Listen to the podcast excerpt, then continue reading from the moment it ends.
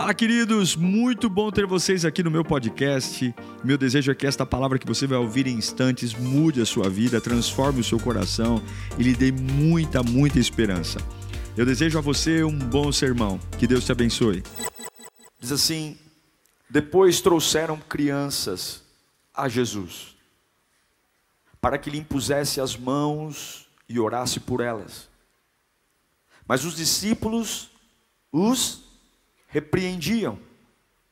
Então disse Jesus: Deixem vir a mim as crianças, e não as impeçam, pois o reino dos céus pertence aos que são semelhantes a elas. Curve sua cabeça.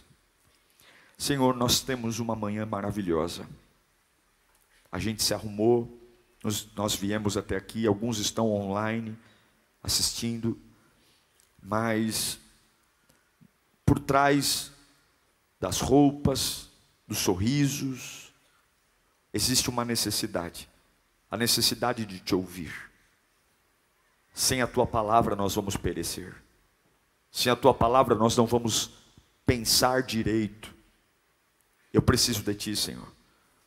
Rasga o céu sobre nós. Fala conosco de um jeito incrível. Não por minha causa, mas porque a tua palavra é viva, eficaz e poderosa. É o que eu te peço em nome de Jesus. Amém. Esse texto mostra dois olhares. Conforme a gente vai ficando importante, muitas vezes nós perdemos a simplicidade. A gente vai ficando mais importante, a gente vai tendo mais experiências e a gente vai ficando mais impaciente para algumas coisas. A impaciência no todo não é ruim, porque é bom não ter paciência com coisas fúteis. É bom não ter paciência com coisas banais. É legal, você fala, gente, para que essa conversa não me interessa. Mas algumas outras coisas são puras, são boas. Jesus está pregando o seu sermão tão poderoso. E no meio de um sermão profundo, poderoso, algumas pessoas trazem crianças para Jesus. Certamente os discípulos pensaram como a maioria de nós pensa. É um assunto muito importante, é um dia muito importante para ele se importar com crianças, para ele orar por crianças. Crianças são crianças, crianças não têm problemas. Depois ele faz isso, gente, não incomodem. E Jesus, surpreendentemente, quebra o protocolo. Ele diz: Não, eu paro o que estou fazendo, deixe vir a mim as crianças, tragam elas aqui. Ele impôs as mãos sobre elas e ele orou e ainda deu uma lição em todos, dizendo que aqueles que os discípulos queriam longe, na verdade, todos deveriam ter o coração como o das crianças. Que olhar, que atenção. Sabe, algumas vezes eu penso, se eu conheço o olhar de Deus, será que eu sei de verdade como Cristo olha para mim? Será que eu sei de verdade como Cristo olha para as minhas coisas? Como Ele olha para o meu trabalho? Como Ele olha para a minha vida? Será que algumas vezes nós não estamos como os discípulos, olhando para a nossa vida de um jeito muito bruto e tendo uma relação com Deus sem nenhum tipo de, de clareza? Nós temos um problema, assim, com o olhar de Deus, porque a maioria de nós sempre tem a sensação de que os olhos de Deus visa exclusivamente as nossas falhas. Já ouviu alguém dizendo: Olha, cuidado, Deus está vendo. Quando alguém diz para você, cuidado, Deus está vendo, ela está falando sobre o quê? Sobre suas falhas. Ela está dizendo: Cuidado, hein? Deus está vendo. Cuidado, hein? E nós ficamos com medo. Ai meu Deus, é verdade. Deus está vendo. Joga o copo de cerveja para lá.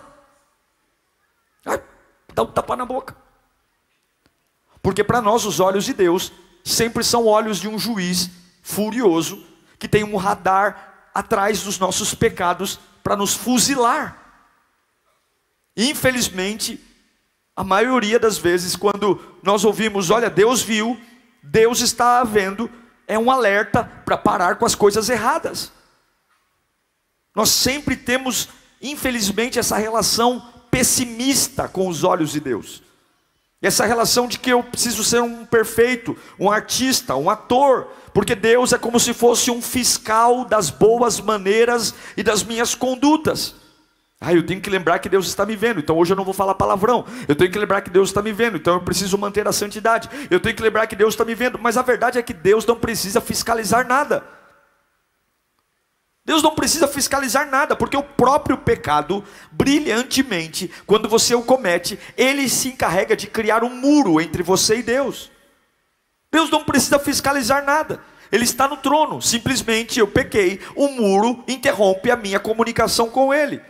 Isaías 59 diz que as mãos de Deus, elas nunca se encolhem, os ouvidos de Deus nunca tampam, mas os nossos pecados fazem uma separação entre nós e o nosso Deus. Então ele está com as mãos estendidas, mas não me pega porque o pecado criou um muro. Ele tem os ouvidos abertos, mas não me ouve porque o pecado criou um muro. Então Deus não precisa fiscalizar nada. O próprio pecado já se encarrega de me destruir, de arrebentar com o meu espírito. O pecado seca a fonte. Isso é muito triste. Porque nós não podemos ter medo dos olhos de Deus. Nós não podemos ter medo que Jesus nos veja. No Brasil e na América do Sul, o campeonato que leva os países para a Copa do Mundo se chama eliminatórias da Copa do Mundo. Como é que se chama? O mesmo campeonato na Europa se chama classificatória para a Copa do Mundo. As duas coisas querem dizer a mesma coisa, mas o olhar é diferente. Uns estão no campeonato porque é a eliminatória da Copa. O outro é a classificatória. Um olha pelo lado de quem perde e o outro olha pelo lado de quem ganha. O campeonato é o mesmo, o destino do campeão é o mesmo. Outro exemplo que eu posso te dar sobre olhos é quando alguém diz: Olha, Deus vai se manifestar aqui. A gente diz: Aleluia. Olha, o diabo se manifestou ali. Onde? Meu Deus. Onde? Ave Maria o inimigo se manifestou. A verdade é que quando nós dizemos Deus se manifestou, quase nada acontece com a gente. Mas quando alguém diz, olha, o irmão caiu endemoniado, o diabo manifestou, o diabo manifestou, está estrebuchando, as mãos estão tá tortas. Meu Deus do céu. O mundo para. E talvez o camarada que vê isso até se converte. Talvez ele não se converta vendo um homem cheio de Deus, mas se vendo um homem cheio do capeta, porque tem medo do capeta, ele vai dizer: Hoje eu vou entregar minha vida para Jesus. Deus que me livre cair endemoniado assim. O que eu quero te dizer é que Deus tem olhos lindos. Repita comigo: Jesus tem olhos lindos. Ah, você tem que conhecer os olhos de Jesus. Você sabe que a vida de uma pessoa não está no sorriso, você sabe quem você é pelos olhos. São os nossos olhos que definem quem nós somos. Você pode sorrir com o, o, os lábios, mas a tua vida não está no sorriso. A tua vida está no brilho que os olhos carregam. E se tem uma coisa que os olhos nossos Deus, nosso Deus é um olhos que brilham. A Bíblia diz que os seus olhos são olhos de fogo. São olhos de fogo. Fale para o seu irmão, Deus está de olho em tudo. Eu quero mostrar três olhares de Jesus. Três olhares que para nós nos ensinaram tudo errado. O primeiro olhar é sobre aquilo que nos limita. Todos nós temos limites. E é muito natural que aquilo que Deus tem para você, você já sabe disso, é muito maior do que você. Tanto na profissão, como na vida com os filhos, como na igreja. E a Bíblia nos mostra em Lucas capítulo 19, versículo 5, sobre um homem muito limitado. Tão limitado, tão limitado, que ninguém queria saber dele. Era o Zaqueu. Quando Jesus chegou àquele lugar, o que, que Jesus fez? O que, que ele fez? Olhou para cima e lhe disse: Zaqueu, desça depressa, eu quero ficar em sua casa hoje. Jesus está olhando para um homem que ninguém olhava. Zaqueu é um publicano, é um corrupto, é um homem que cobra impostos de hebreus, mas ele não é hebreu, e serve o império romano, mas ele não é romano.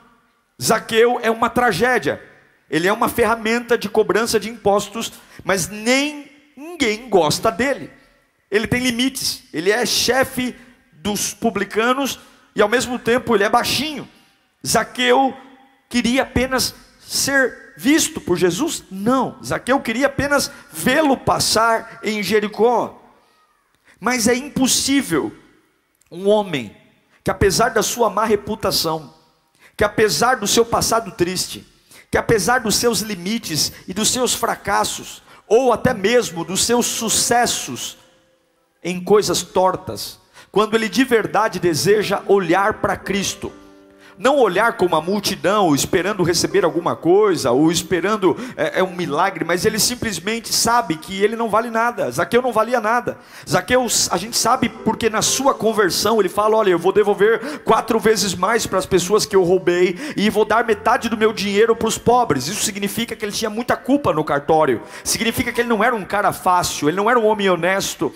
Mas o que eu acho interessante é que quando Jesus vai até ele e Jesus olha, ele está ele tá em cima de uma figueira brava, uma árvore que não é fácil de subir, mas é uma árvore alta. Jesus olha para ele e Jesus não quer saber mais ou menos do currículo. Jesus apenas diz: Ei, desce daí, e eu vou para a tua casa hoje. E eu fico pensando: que olhos lindos esse. Porque ele não está olhando para um príncipe, ele não está olhando para uma princesa, ele não está olhando para um camarada perfeito, ele não está olhando para alguém que é um aluno nota 10, ele não está olhando para um voluntário do mês, ele não está olhando para alguém que tem as suas contas em ordem, ele não está olhando para alguém que tem uma consciência tranquila, ele está olhando para alguém que é criminoso, ele está olhando para alguém que é extremamente. É, é, problemático, que tem uma péssima reputação, e os olhos de Jesus continuam brilhando, não porque Jesus vai passar um pano no pecado dele, não porque Jesus está dizendo, olha, eu vou ser conivente com o seu pecado, não, mas Jesus entendeu que é possível, se eu confiar nos olhares de Deus, é possível no meio de toda a lama, de todo o lixo, de toda a vida torta, entender que esses olhos, quando estão voltados para mim, eles consomem o meu pecado e me abrem uma janela de oportunidade, meu irmão. A Bíblia diz que quando Jesus olhou para Zaqueu, e disse: Desce daí, porque eu vou para tua casa hoje. Ele começou a vomitar transformação, ele começou a vomitar vida nova, ele começou a dizer: Eu vou pagar tudo que eu roubei dos outros. Jesus não deu uma aula para ele, Jesus não disse para ele que ele tinha que fazer um curso de Lírio Play, Jesus não disse para ele que ele tinha que fazer os primeiros passos, Jesus não disse que ele tinha que ir para o encontro com Deus, Jesus não disse que ele tinha que ir para uma sessão de descarrego, Jesus apenas colocou os olhos lindos de um pecador. E eu pergunto para você: você está num lugar onde Jesus possa te ver? Ah, pastor, Jesus vê todas as coisas, Ele vê você quando você quer ser visto. Zaqueu subiu no lugar onde ninguém estava, e quando você está disposto, mesmo a uma vida torta, a fazer algo que ninguém nunca fez, Jesus larga aqueles que só querem coisas para ir atrás daqueles que querem vê-lo. É por isso que muitos o buscam, mas poucos encontram, porque aqueles que o encontram o buscam de todo o coração. Não é buscar pedindo me dê, mas é buscar dizendo eu só quero ver, eu só quero ver tua glória. Eu sei que a minha casa está em crise, eu sei que o meu casamento está um inferno, eu sei que o meu corpo está tomado de tumores, eu sei que eu tenho pessoas que amo no hospital, mas eu só quero que o Senhor olhe para mim. O que, que você quer hoje? Eu só quero que o Senhor olhe para mim, eu só quero que o Senhor olhe para mim. Eu sou um pecador. Talvez tem pessoas que não olham mais para você, talvez tem pessoas que não ligam mais para você porque você fez bobagem. Talvez você é um zaqueu cheio de limites, e alguns dizem: Ó, oh, profissionalmente até aqui.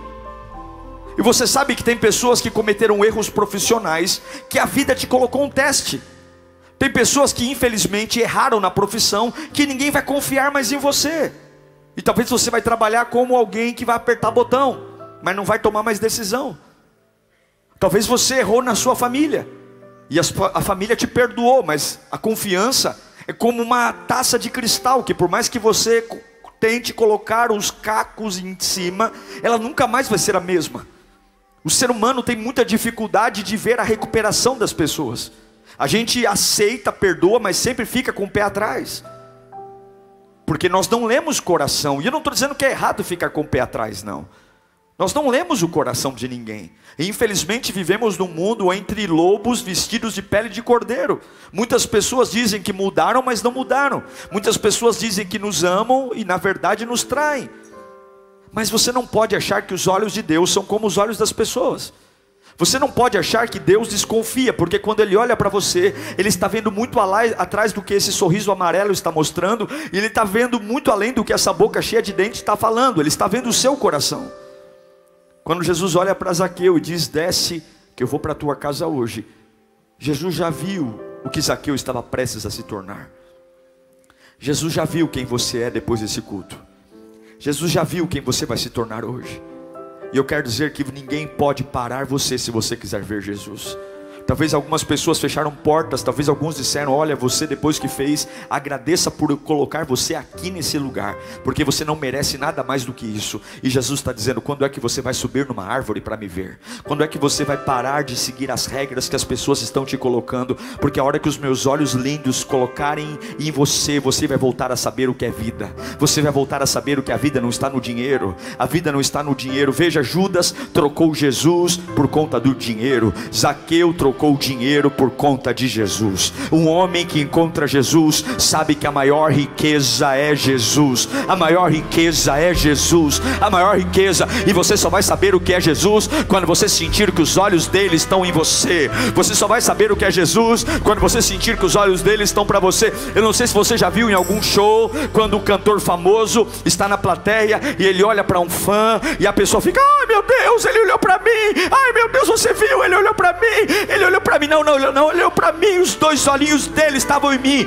pois eu quero dizer que o dono da vida, o dono de todas as coisas, aquele que tem poder e autoridade, ele hoje está olhando para você. Ah, meu Deus do céu, você vai sair desses limites hoje pelo poder, porque os olhos de Jesus não são olhos de destruição, são olhos de recuperação, são olhos lindos, e apesar do meu passado tortuoso, e apesar dos erros que eu cometi, hoje ele vai para cá casa comigo.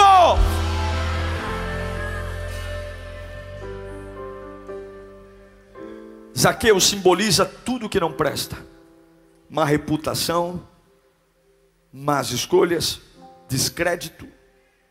Mas Jesus vê todas as coisas além disso. E ele nos chama desta árvore. Há um outro texto que eu acho lindo em João capítulo 1, versículo 45. Esse homem se chamava Natanael. Filipe encontrou Natanael e lhe disse: Achamos aquele sobre quem Moisés escreveu na lei e a respeito de quem os profetas também escreveram. Jesus de Nazaré, filho de José. Segura o texto. Filipe está dizendo: Nós encontramos o Messias. Agora ele é o Messias. Pode avançar. E perguntou Natanael: Nazaré? Pode vir alguma coisa boa de lá? E diz Filipe: Venha e veja. Ao ver Natanael, quem viu Natanael? Jesus. Ao ver Natanael se aproximando, disse Jesus: Aí está um verdadeiro israelita, em quem não há falsidade. E perguntou Natanael: De onde você me conhece? e Jesus respondeu: Eu vi. Eu vi quando você estava debaixo da figueira, antes de Filipe chamar. Então Natanael declarou: Mestre, tu és o filho de Deus. Tu és o rei de Israel. Se Zaqueu simboliza um corrupto pecador que foi derretido pelos olhos de Deus, Natanael simboliza um homem cansado de tentar acreditar. Natanael não era um homem ruim. Natanael era um judeu. O próprio Jesus diz: Eis aí um judeu que não tem falsidade. Eis aí um homem bom mesmo. Mas era um homem tão bom em suas próprias crenças, que se tornou duro para enxergar que havia algo novo para acontecer. Quando Felipe diz: Olha, o Messias apareceu, talvez Natanael disse: Eu estou cansado de promessas. E de onde vem esse Messias? Vem de Nazaré. Nazaré era mais ou menos como Itaquera.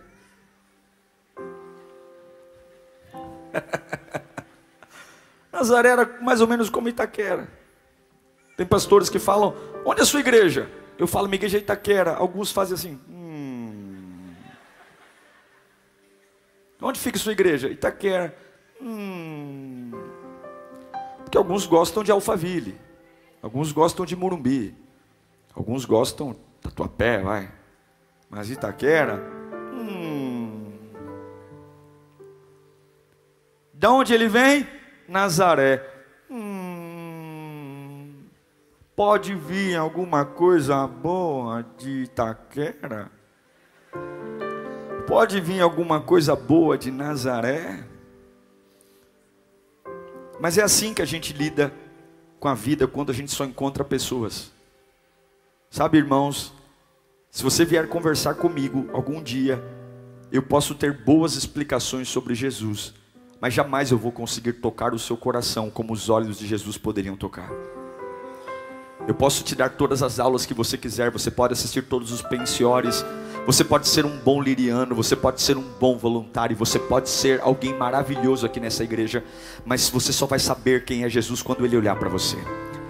Natanael está nervoso, dizendo: Ei Felipe, você vem com essas histórias tortas que o Messias vem, que o Salvador existe, eu tenho minhas crenças, na minha opinião, na minha opinião, minha família vai ser assim mesmo, na minha opinião, aquela pessoa é irrecuperável, na minha opinião, nenhuma igreja presta, na minha opinião, lá Itaquera, que é isso? Esse negócio de lírio é modinha, lá na minha opinião, esse negócio de, de ficar na igreja é coisa de alienado, na minha opinião, esse negócio de, de dizimar, ofertar, ah, eu tentei, eu tentei acreditar mas eu tive uma decepção ali, eu tive uma decepção aqui, eu tive uma decepção. Isso aí é conversa com Felipe, mas daqui a pouco chega alguém que pisa diferente no chão, daqui a pouco chega alguém que fala: Ei, eu vi você. Ei, como você me viu? Onde você me viu? Eu vi você quando ninguém viu. Eu vi você sentado num lugar que não tinha plateia. Eu vi você debaixo da figueira. Eu vi você naquele dia que você estava sem máscara, sem pose. E eu sei que essa revolta aí é uma revolta boa, só está inclinada para o lugar errado. Se você pegar pegar essa energia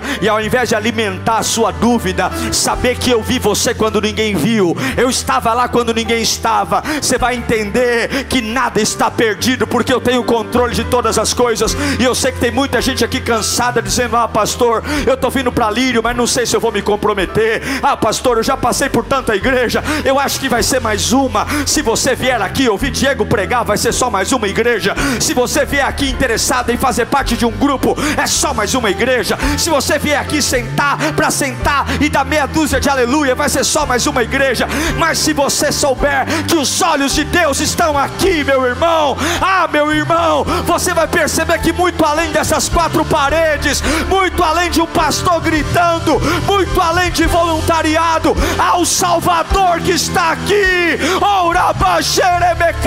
Quando Jesus disse: Ei, Natanael, eu te vi debaixo daquela figueira o coração dele explodiu, a alma dele acordou, e ele disse: Mestre, Salvador, sabe o que significa? É por isso que você está tão triste, é por isso que você está tão cabeça inchada, porque você está cansado de ouvir pessoas, são promessas que ninguém cumpre, é uma alegria que passa como passa o efeito do Doril. Você precisa entender que acima de toda essa pataquada que os homens fazem, Há um Deus sentado no trono que não mente, que não falha e que vê você. Ele vê você debaixo da figueira com suas dúvidas. Ele vê você quando você pega a bula do remédio e diz: Será que um dia Deus vai me libertar disso? Ele vê você quando você chega em casa e vê o marido bêbado no sofá e você põe a mão na cabeça e diz: Meu Deus, até quando isso? Será que um dia Deus vai me ver? E Ele vai dizer: Eu vi você nas suas crises, eu vi você nos seus dilemas, eu vi você nos seus momentos difíceis. Eu vi você quando não tinha maquiagem, não tinha máscara. Você pode fingir para Felipe, mas para mim você não pode fingir, porque eu te conheço de verdade. Eu conheço você quando você saiu bufando de casa. Eu conheço você quando você questionou muita coisa. Mas eu sei que no fundo você me quer. É por isso que você está aqui nessa manhã. Você tem problemas, mas você o quer. Você não sabe muito bem como vai ser, mas você o quer. Quantos querem Jesus aqui, pelo amor de Deus? Eu vim aqui por causa dele. Eu quero os olhos dele para mim. Eu não sei tudo, eu não tenho todas as respostas, mas eu sei que alguma hora vai acontecer. E eu quero dizer que no meio da incredulidade ele vê você. Ele vê você no isolamento, ele vê você na solidão, ele vê você quando nem mesmo você sabe que está sendo visto. Ele vê. Ele vê você quando você põe a mão na cabeça e fala aquelas bobagens que você não quer que ninguém escute. Ele vê você quando você vai no espelho e fica ali enumerando um monte de situações e dizendo como o meu caso é grave. Algumas vezes, eu não sei se você já teve aquele flashback, aquela situação na cabeça de dizendo: Meu Deus, eu não sei como sair disso. Natanael era um homem maravilhoso, mas ele perdeu a capacidade de crer. E quando você perde a capacidade de crer, não é almoço no shopping, não é café da tarde na casa de pastor, não é amigo, só os olhos de Deus. Só os olhos de Deus. Ele está me vendo. Você sabe o poder de um olhar, não sabe? Você sabe o poder. Os olhos falam mais do que você imagina. Tem filhos que só o olhar do pai e da mãe, sem que o pai diga nada, o filho sabe o que o pai está falando. Quando você está paquerando, você sabe o que os olhos dizem. Sem que a pessoa diga nada, você sabe que um olhar diz muito além do que você pode imaginar. Os olhos são as lâmpadas de todo o nosso corpo. A Bíblia diz que Jesus disse: Eu te vi, Natanael. Você tentou fugir de todo mundo, mas eu vi você. Jesus tem olhos lindos para você. Lindos. Jesus viu o limite de Zaqueu. Jesus viu a indefinição de Natanael e por fim, Jesus viu um homem condenado. Esse talvez seja o olhar mais lindo dos três, porque esse é o olhar do pior. Em Lucas 23, 32, diz: Dois homens, dois outros homens, ambos criminosos, também foram levados com ele para serem executados. Quando chegaram ao lugar chamado Caveira, ali crucificaram com os criminosos, um à sua direita e outro à sua esquerda. E Jesus disse: Pai, perdoa-lhes, pois não sabem o que estão fazendo. Então eles dividiram as roupas dele, tirando sortes. O povo ficou observando e as autoridades ridicularizavam. Salvou os outros, diziam. Salve-se a si mesmo, se és o Cristo de Deus, o escolhido. Os soldados, aproximando-se, também zombaram dele, oferecendo-lhe vinagre. Diziam: se você é o rei dos judeus, salve-se a si mesmo. Havia uma inscrição acima dele que dizia: Este é o rei dos judeus. Um dos criminosos que ali estava dependurado lançava-lhe insultos, xingava: Você é o Cristo? Salve-se a si mesmo. Salve-se, salve a nós. Mas o outro o repreendeu, dizendo: Você não teme a Deus? Nem estando sobre a mesma sentença? Nós estamos sendo punidos com justiça, porque estamos recebendo o que os nossos atos merecem, mas esse homem não cometeu nenhum mal. Então, ele lhe disse: Jesus, lembra-te de mim quando entrardes no teu reino. E Jesus lhe respondeu: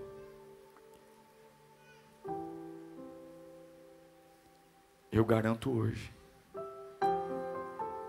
eu garanto, hoje, no pior dia da sua vida, hoje, no pior momento da sua história, Hoje você estará comigo.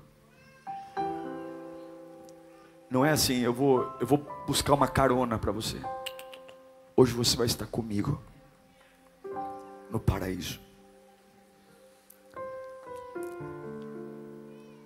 Sabe o que esse texto fala? Esse texto fala de horas terminais. Esse texto está falando de momentos irreversíveis, quando não tem mais nada para ser feito. Esse texto está falando de coisas que nós merecemos. Estamos no meio da punição. E as pessoas olham e dizem: é justo, porque não era justo Jesus estar ali, mas esses dois criminosos estavam ali porque mereciam, e o castigo de cruz não era para pecado qualquer. Eles estavam em horas angustiantes, horas tristes, e não havia nada para fazer. E esse personagem, que nem sei o nome dele, e eu nem sei o nome dele, eu nem sei a história dele, eu só sei o pecado. E tem gente que está aqui dizendo, pastor, ninguém lembra mais o meu nome, ninguém lembra mais a minha história, só lembram do meu erro, só lembram do meu pecado, ninguém sabe mais do meu rosto só sabem o que eu fiz de errado, e eu sou sinônimo de tristeza.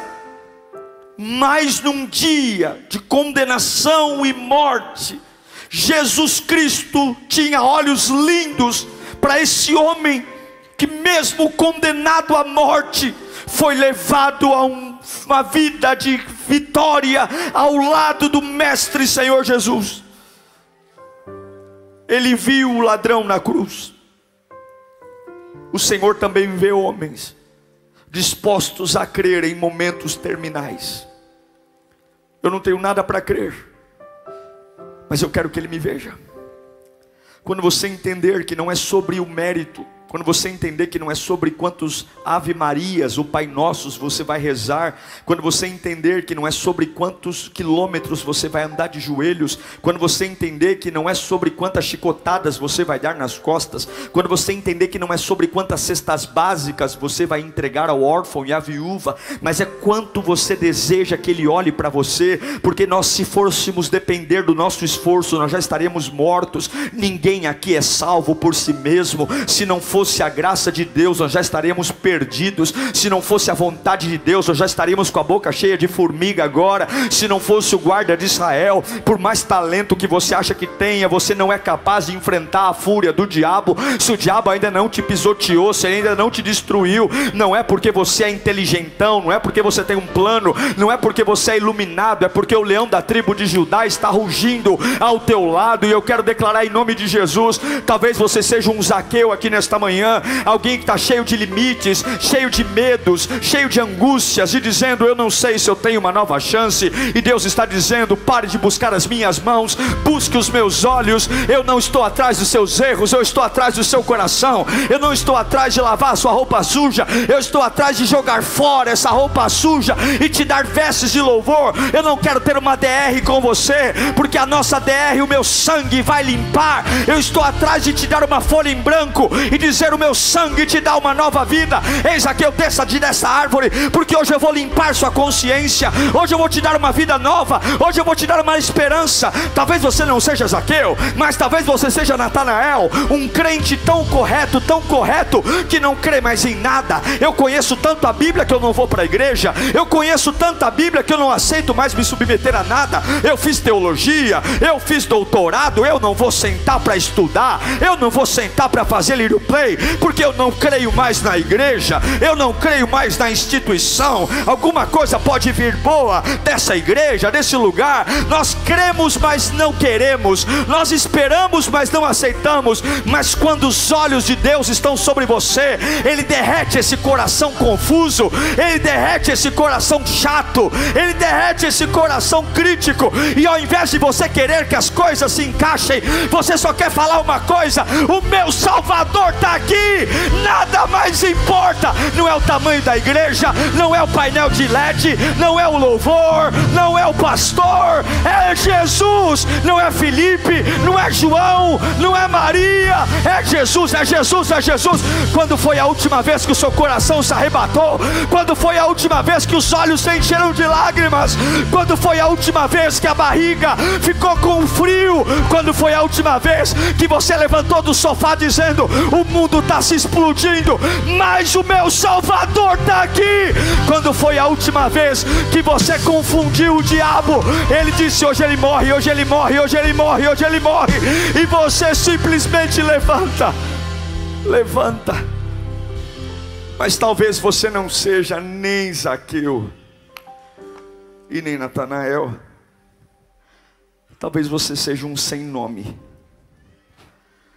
Talvez você seja um sem nada. Talvez você seja alguém que a humilhação do erro é justa. E você diz: só de eu estar vivo aqui já está bom. Talvez você não se perdoe. Talvez você diga: o meu pecado é mais famoso do que o meu nome.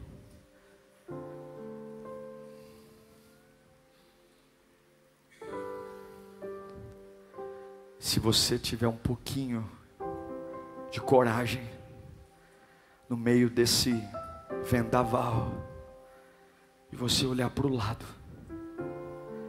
tem alguém crucificado ao seu lado que não está interessado em esmiuçar o teu pecado. Ele só quer saber se você vê glória nele nos piores dias da sua vida. E se você ver hoje mesmo. Hoje mesmo. Os teólogos lutam para explicar esse texto, porque a Bíblia diz que hoje mesmo estarás comigo no paraíso, e existe todo um embrólio teológico para tentar entender: cadê o seio de Abraão? Será que esse paraíso está relacionado? Eu não sei. Mas eu sei que quando eu sou capaz de fazer algo que ninguém faz, Jesus pode fazer algo para mim que não fez para ninguém se eu sou capaz de entregar algo maravilhoso e crer no meio da minha sujeira que Ele é o Salvador, hoje mesmo, hoje mesmo você vai acordar quando o teu corpo fechar os olhos nesta terra, você vai ver que a dor e tudo que você merecia não vai estar mais sobre você, porque eu estou morrendo exatamente para que você viva. Curve a sua cabeça. Quem você é hoje? Você é Zaqueu, o limitado. Você é Natanael, o indiferente. Ou você é esse homem que nem o nome eu sei. Nem o nome. Nem o nome.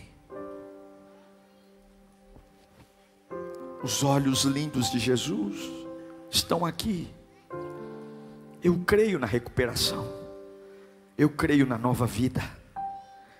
Eu creio no calor do Espírito Santo. Eu creio numa alma pulsante, eu creio na esperança da glória, eu creio na vida do Evangelho, eu creio no novo dia que nasce, eu creio que Jesus Cristo recupera todo homem, eu creio que Jesus Cristo dá uma nova chance, eu creio que Jesus Cristo me pega nos braços e quando aqueles olhos dele estão colocados em mim, o meu coração bate num novo ritmo, quando os olhos dele estão colocados em mim, ah, eu consigo entender que eu não estou perdido, mas eu eu me acho quando os olhos dele estão em mim. Eu sou envolvido por um manto de ousadia e não é sobre mim, não é sobre mim, muito pelo contrário, eu começo, eu começo a desapegar daquilo que me sustentou, não é mais o dinheiro, não é mais minha mãe, não é mais meu pai, não é mais minha esposa, não são mais meus filhos, não é mais meu passado, não é mais minha profissão. Quando os olhos dele estão em mim, eu percebo que ele me garante, eu percebo que ele é suficiente para mim, eu percebo que eu posso todas as coisas naquele que me fortalece, aqueles olhos começam a derreter, esse coração confuso, aqueles olhos começam a abrir a minha mente, aqueles olhos começam a tirar as escamas dos meus próprios olhos, os meus ouvidos começam a ficar destampados. Quando ele olha para mim, eu sinto uma vontade, não dá muito para explicar. Eu estou tentando aqui explicar para você, mas só quem sabe que Jesus está olhando para mim e agora, onde você está, Ele está olhando para você agora. Os mesmos olhos que viram Zaqueu, os mesmos olhos que viram Natanael, os mesmos olhos que viram esse ladrão que nem o nome eu sei, Ele também olha para você nesta manhã e Ele diz: Eu cheguei, filho amado. Labaxarabacai. Labaxúria anderefaz. Fale com Deus. Fale com Deus onde você estiver agora. Sinta os olhos dele em você. Você vai sentir a força voltando para a tua vida. Você vai sentir a coragem voltando para você. Vai sentindo. Você vai sentir a vida voltando para a tua vida. A energia. Você vai sentindo o propósito. Ah, Natanael, pode vir coisa boa de Nazaré sim, porque não é o lugar, é a pessoa. Ah, Zaqueu, pode dar metade do seu dinheiro, você vai perceber que não é mais o dinheiro que te sustenta. Ah, ladrão, na cruz você pode descansar em paz, porque os seus pecados estão todos perdoados. Pode morrer tranquilo, porque quando você acordar dessa morte, não haverá mais dor, não haverá mais pranto, não haverá mais choro, nem ranger de dentes, porque a antiga ordem se passou e eis que tudo se fez novo, novo, novo. Uau! Eu tenho certeza que Deus falou com você. Tenho certeza que depois desta palavra a sua vida não é mais a mesma. Peço que você também me acompanhe nas minhas redes sociais: Instagram, Facebook YouTube. Me siga em Diego Menin. Que Deus te abençoe.